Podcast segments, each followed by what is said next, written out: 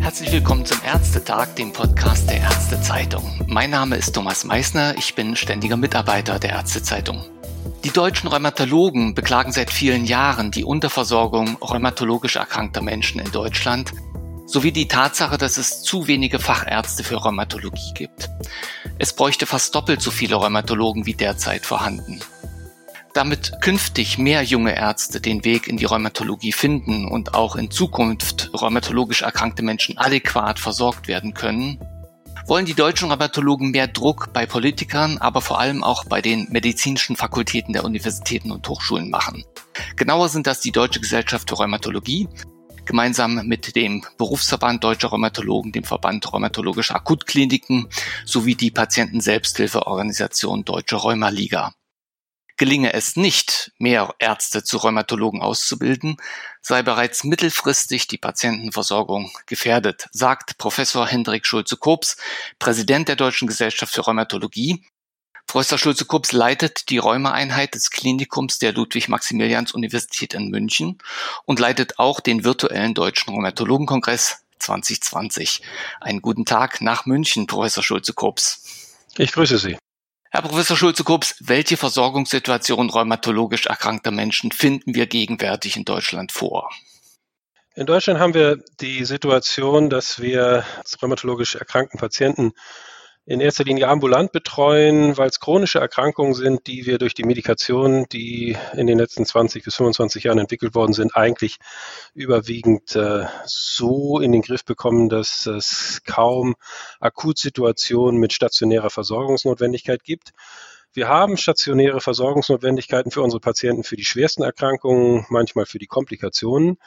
Diese Versorgungssituationen finden üblicherweise in Krankenhäusern statt, in denen äh, ganz selten rheumatologische Expertise äh, vorhanden ist, weil einfach zu wenig rheumatologische Internisten ausgebildet worden sind.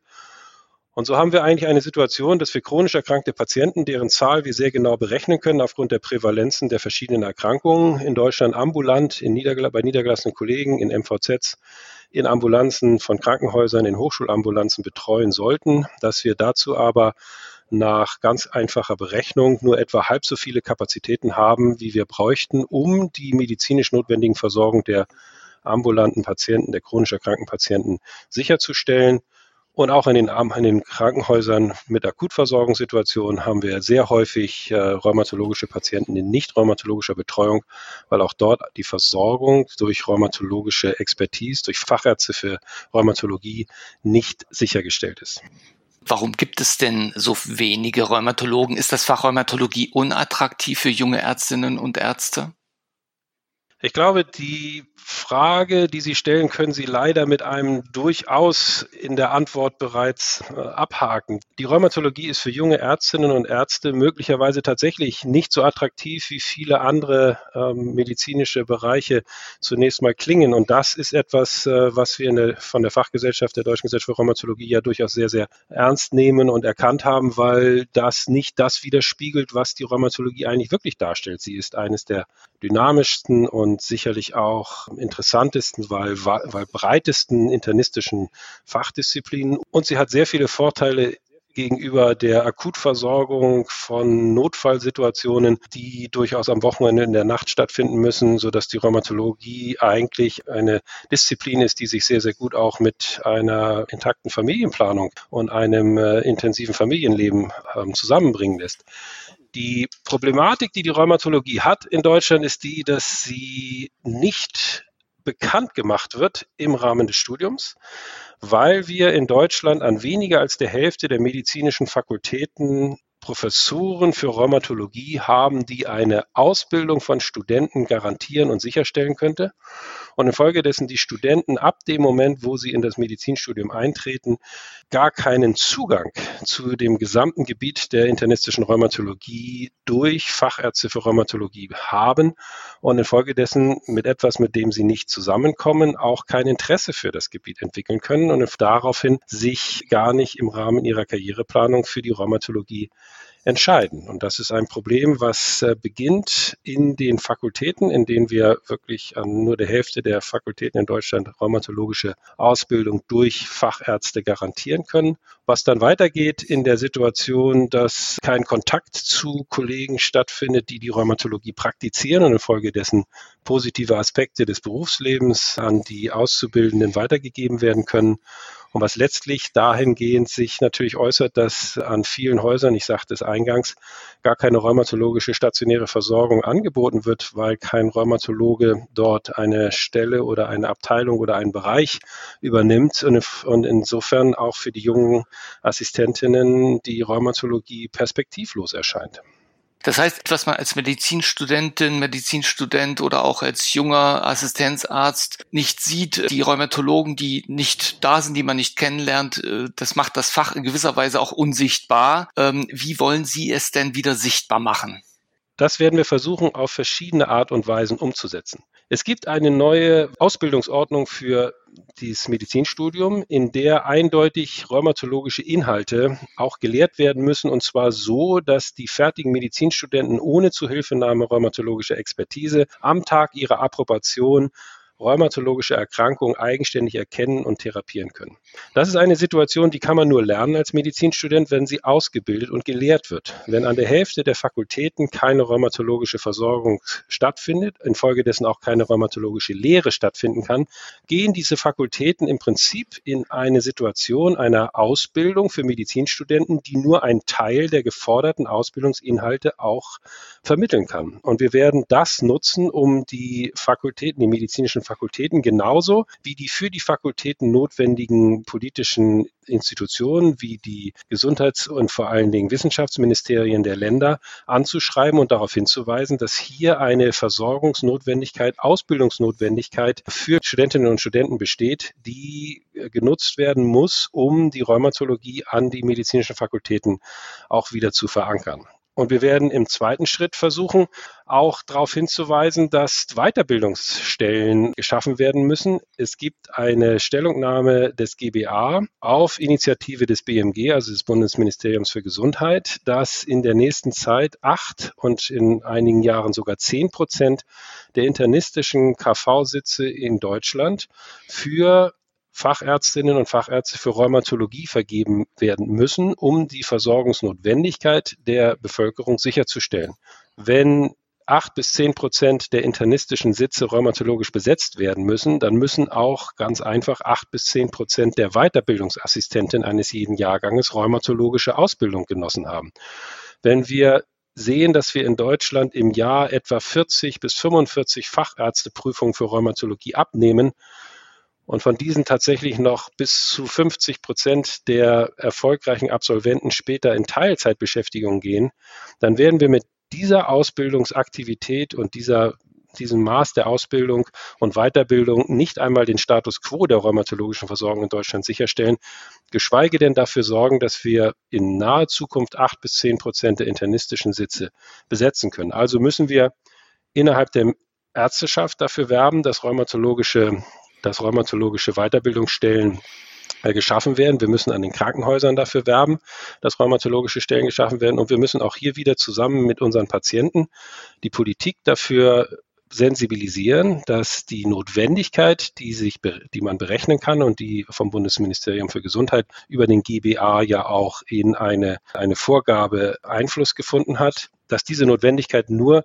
dann vernünftig adressiert werden kann, wenn die Weiterbildungsstellen an den Weiterbildungshäusern äh, geschaffen werden, damit wir die acht bis zehn Prozent rheumatologische Versorgung innerhalb der Internisten auch wirklich mittelfristig sicherstellen können. Das ist nun Ländersache. Das heißt, Sie müssen wahrscheinlich auch in den einzelnen Bundesländern dann sehr aktiv werden. Das ist absolut richtig. Der Föderalismus ist hier, es ist hier eine Situation, die es uns zwingt, tatsächlich 16 Mal verschiedene Briefe an die entsprechenden Ministerien zu schreiben, in den einzelnen Ländern mit unseren, mit unseren Patientenpartnern auch um Termine in der Politik zu bitten und darauf hinzuweisen, dass eben diese Vorgabe existiert, die wir nur zusammen mit einer Veränderung der Struktur erreichen können. An den Hochschulen werden wir dafür werben müssen, dass die Hochschulen tatsächlich die Ausbildung für Studenten im Kopf habend auch auch Strukturveränderungen machen, äh, damit die rheumatologische Expertise an den Hochschulen ankommt, die dann gleichzeitig natürlich auch für die Versorgung von Patienten und für die Weiterbildung von Assistenten genutzt werden kann. Aber das ist eine Aufgabe, die die Hausärzte und Allgemeinmediziner ja schon ganz hervorragend in den letzten Jahren gemacht haben, indem sie darauf hingewiesen haben, dass wir allgemeinmedizinische Versorgung äh, notwendigerweise über die Hochschulen nur steuern können, über die Weiterbildung dort und die Ausbildung der Studenten. Das würden wir Rheumatologen gerne übernehmen. Allerdings haben wir bei 80.000 Hausärzten und Allgemeinmedizinern nur 600 Rheumatologen und wir können das äh, politisch alleine nicht schaffen, sodass wir hier auf unsere Patienten angewiesen sind und natürlich äh, versuchen zusammen mit der, mit der Patienten-Selbsthilfeorganisation dann diese Awareness dafür zu schaffen, dass die Rheumatologie tatsächlich aus- und weitergebildet wird, damit die Versorgungsstruktur in Deutschland den Anforderungen auch mittelfristig wieder entspricht. Ihr Vorstandskollege Professor Hans-Martin Lorenz aus Baden-Baden hat kürzlich in einer Pressekonferenz die planwirtschaftliche Strukturierung der ärztlichen Weiterbildung gefordert und in diesem Zusammenhang auf Länder wie Italien und Frankreich verwiesen. Stimmen Sie dem zu? Ja, das ist ein Grundproblem der rheumatologischen Versorgung und was wir bisher gesagt haben, ist ja ein Wishful Thinking im Sinne, dass die Politik vielleicht uns helfen könnte, äh, Maßnahmen zu ergreifen, um, um, Strukturveränderungen hervorzubringen. Aber in Deutschland ist natürlich eine Strukturveränderung in, innerhalb der Medizin auch ein, eine Situation, die Geld kostet. Das ist in jedem Land so. In Deutschland ist, ist die Finanzierung ähm, der medizinischen Leistungen ja eine ausschließliche Finanzierung über Krankenkassen und das Solidarsystem. In den anderen Ländern, die Sie genannt hatten, ist da tatsächlich etwas äh, mehr Progress. Da sind die Italiener und die Franzosen so weit, dass sie eben Versorgungslücken erkennen und diese als gesamtgesellschaftliche Aufgabe jetzt sehen, um dann entsprechend die Weiter- und Ausbildung dort zu finanzieren. Nicht über, das, über die Krankenkassen an sich, sondern über, äh, über Strukturtöpfe, die dazu führen, dass diese Finanzierung erstmal gesichert ist.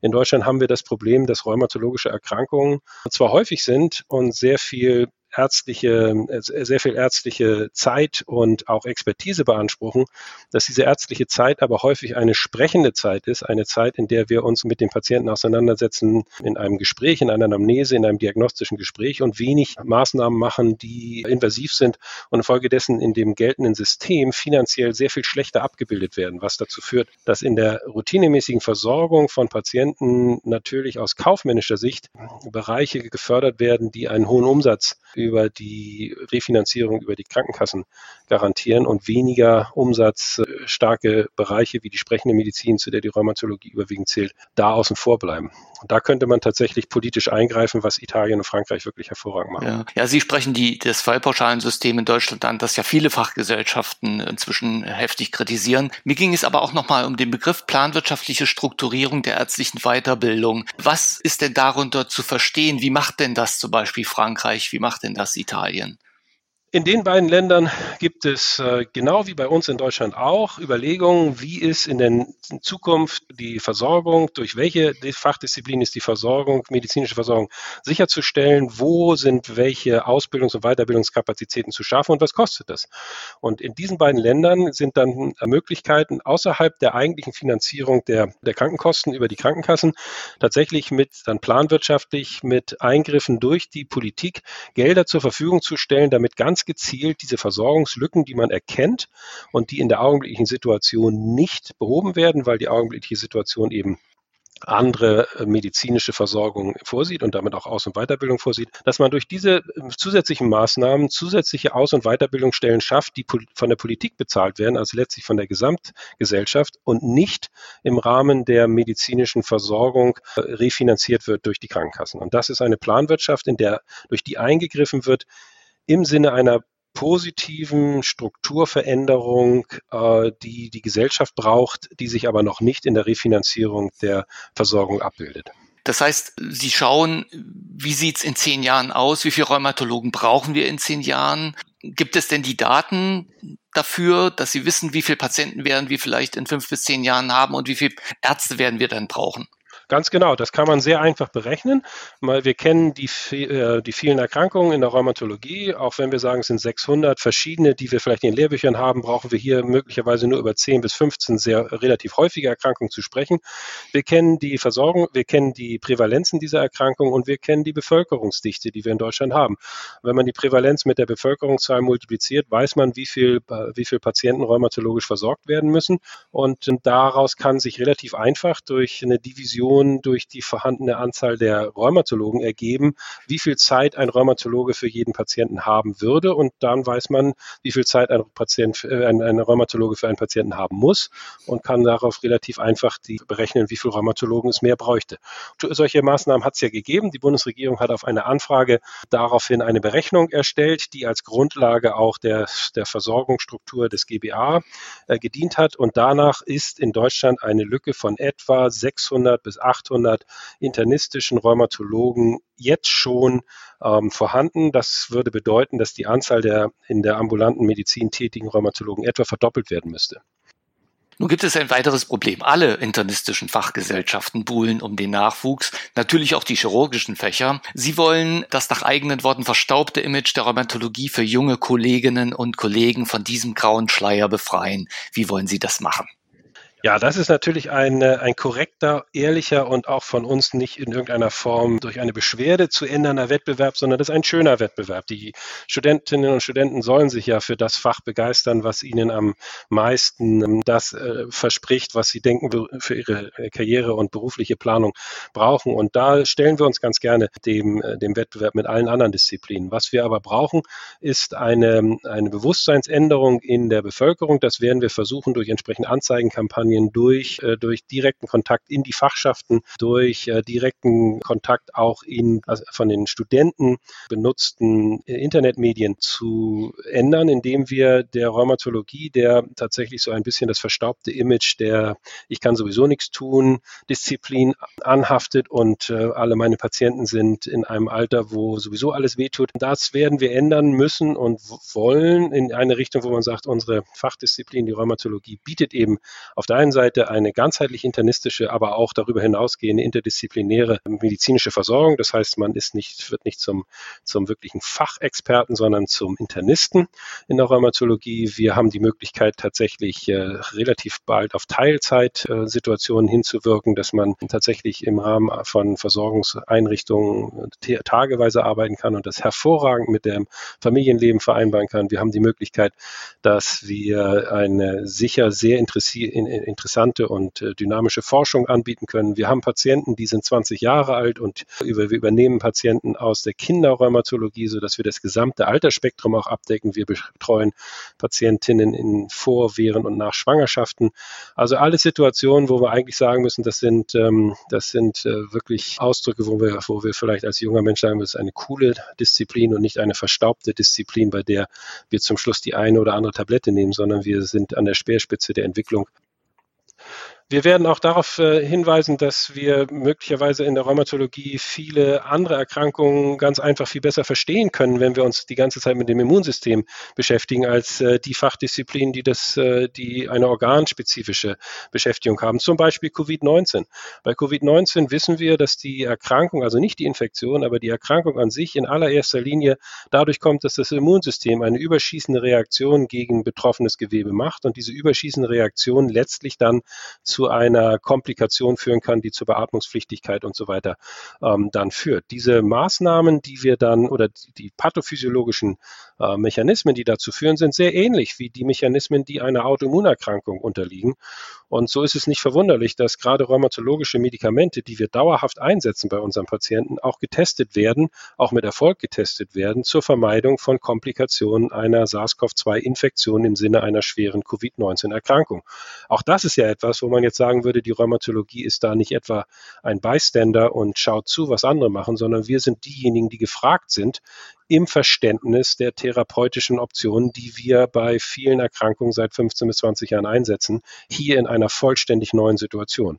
Auch da etwas, wo man als Rheumatologin und Rheumatologe durchaus sehr viel Selbstbewusstsein äh, bekommen, äh, bekommen kann, um zu sagen kann, wir helfen damit, äh, auch akute Probleme außerhalb des eigenen Fachgebietes zu lösen und, äh, und, und, und vertreten damit eine hochspannende und dynamische Fachdisziplin. Professor Schulze-Kobs, dann wünsche ich Ihnen und Ihrer Fachgesellschaft viel Erfolg bei Ihren aktuellen Vorhaben, vor allem aber auch einen erfolgreichen virtuellen Rheumatologie-Kongress 2020. Vielen Dank für das Gespräch und auf Wiederhören. Ich danke Ihnen ganz herzlich für die Möglichkeit, mit Ihnen zu sprechen.